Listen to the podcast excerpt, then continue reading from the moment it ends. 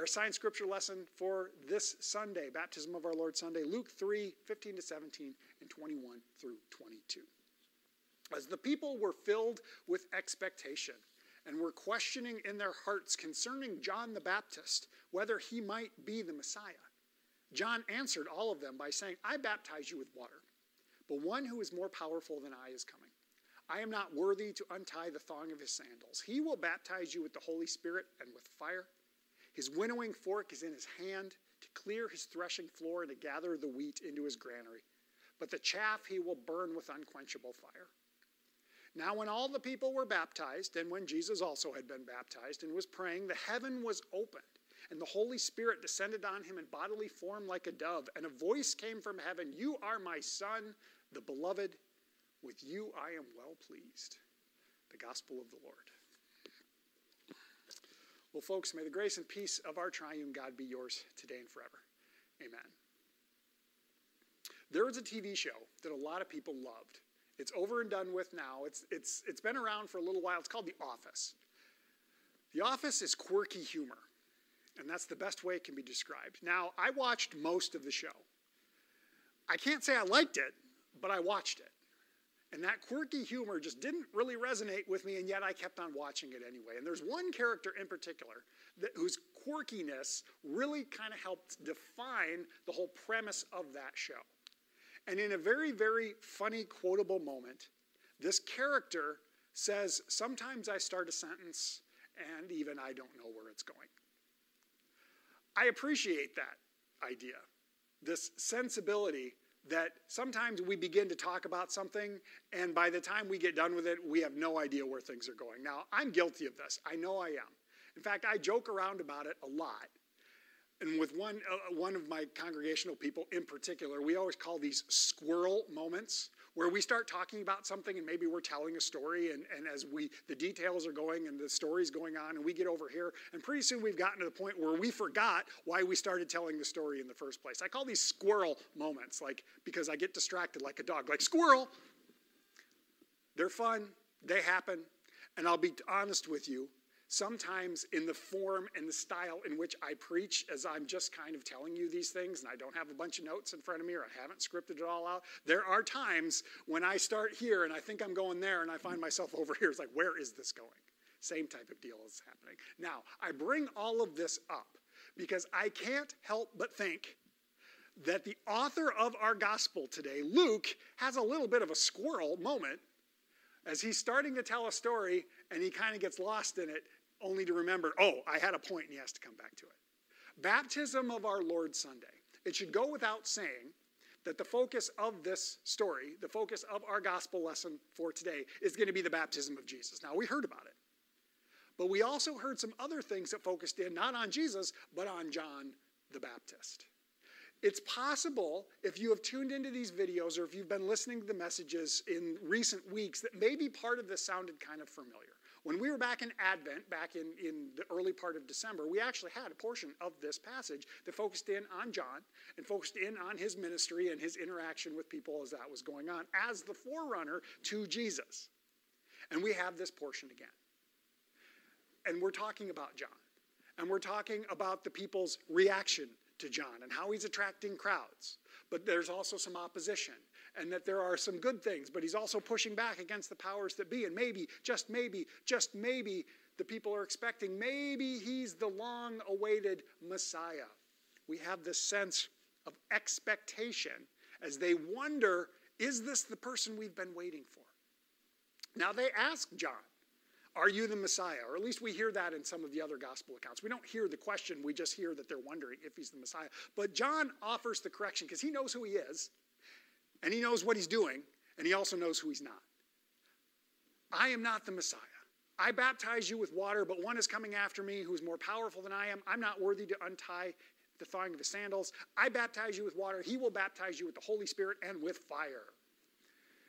Now, when I think about this passage and that statement, it sounds almost kind of end timesy, doesn't it? Especially then, as he starts to talk about how his winnowing fork is in his hand and he's at the threshing floor and he's going to clear it off and he's going to gather the grain and he's going to burn up the, the, the chaff in the fire. And we kind of think, oh, that seems kind of judgmental and strange and, and, and end times and, and, and what do we make of that? But all of this is going on.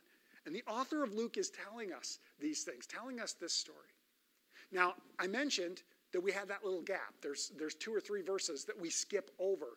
And in that, this is the moment where I think the author is kind of following this bunny trail about John and how, as he's pushing back against the powers that be, he actually squawks against a guy named Herod and Herod's Herod's marriage, which is kind of a, of a touchy subject, and he land, he gets himself landed in jail because he's kind of crossing the wrong person. And eventually, we'll also learn that John the Baptist gets beheaded because of this whole situation. But that's what's going on. We hear the statements about that in that portion that we skipped over. So I can only imagine Luke is writing this stuff, writing about John the Baptist and his encounters and, and what's going on and the corrections that he's offering about things. And oh, yeah, and, and he's also rebuking people who are in power and pushing back against the powers that be, and it gets him arrested. And, and, and he's in jail, and we don't quite get to know what that. And then all of a sudden, Luke has this squirrel moment when he realizes, oh, wait, we're supposed to be talking about the baptism of Jesus. And so he comes back to that.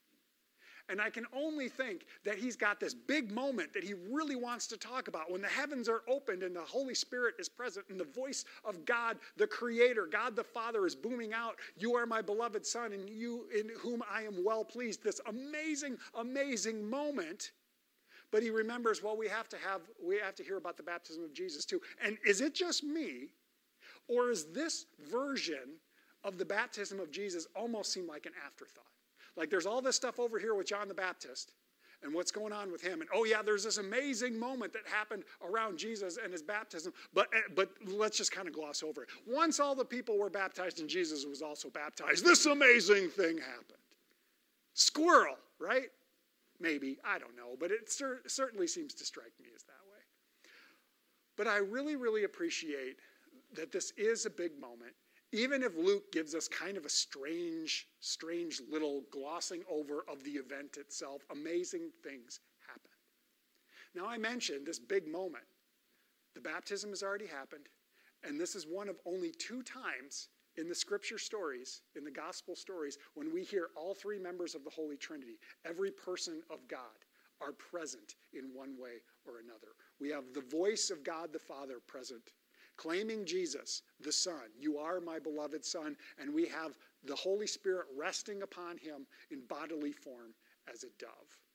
So, one of only a couple of times when the Holy Spirit shows up so, somewhat physically. So, all of this is a pretty big deal. And all of it happens here in the setting of baptism.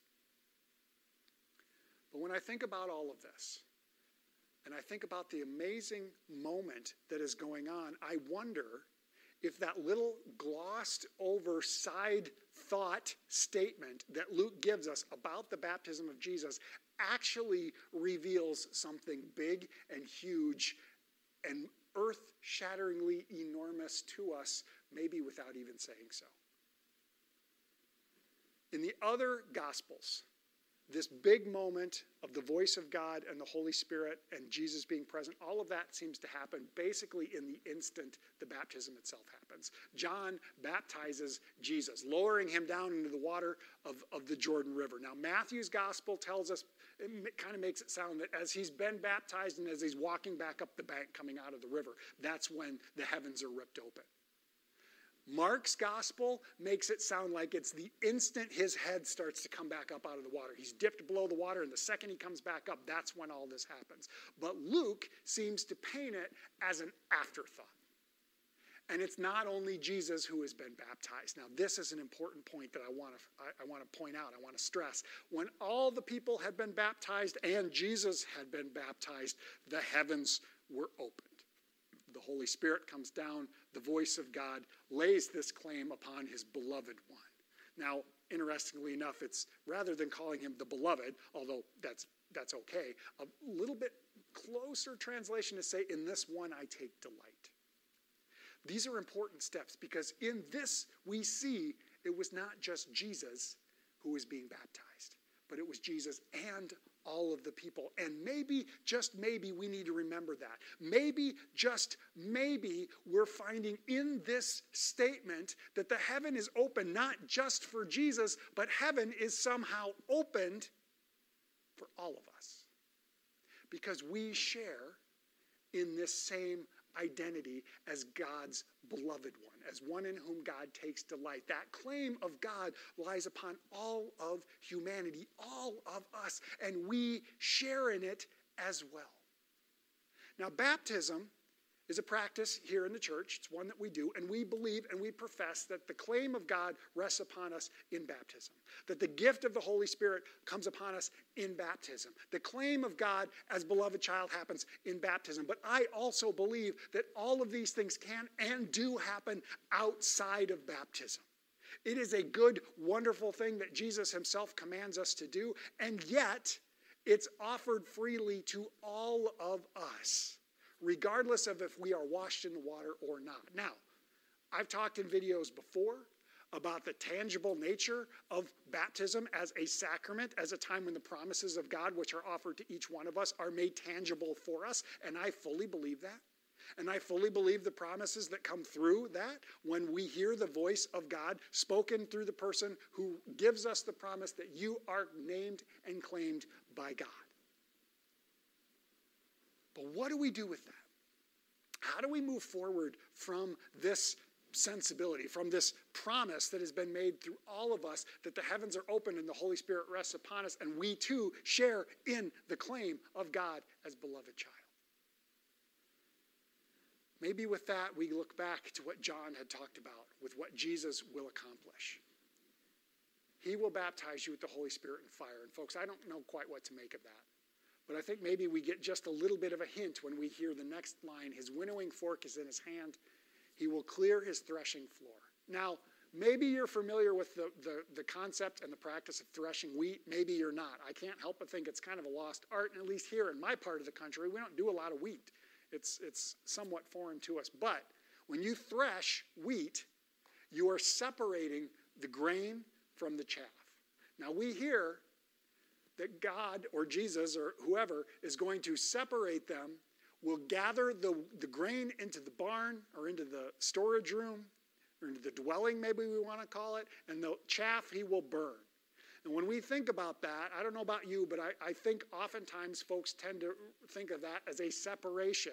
Like the good people are going to be separated and drawn to God, and the bad people will be burned in hell. Well, yeah, I don't think so because on a wheat plant, the, the organism, that's the word, I almost said organization, but the organism, both are part of the same plant the grain and the chaff. And so, maybe, just maybe, when Jesus is going to baptize us with the Holy Spirit and with fire, whatever that means, maybe that means that God will somehow claim that which is good about each of us, each of our existence, and draw that to God and that which is undesirable, the brokenness that's a part of all of us, that will be burned away and will be no more. Now, I don't know exactly what that's going to look like, but that seems to be the promise of baptism, the promise of the claim that God places upon each of us.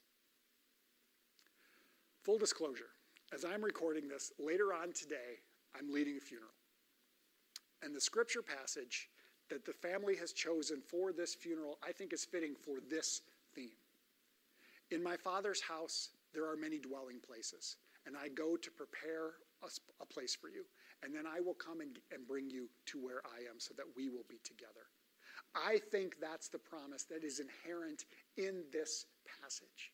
This reminder that it's not just Jesus who is baptized and the heavens are opened and perhaps accessible to him, but it is all the people and Jesus because we share in the same baptism that he does, the same claim of God who claims us as one in whom I take delight.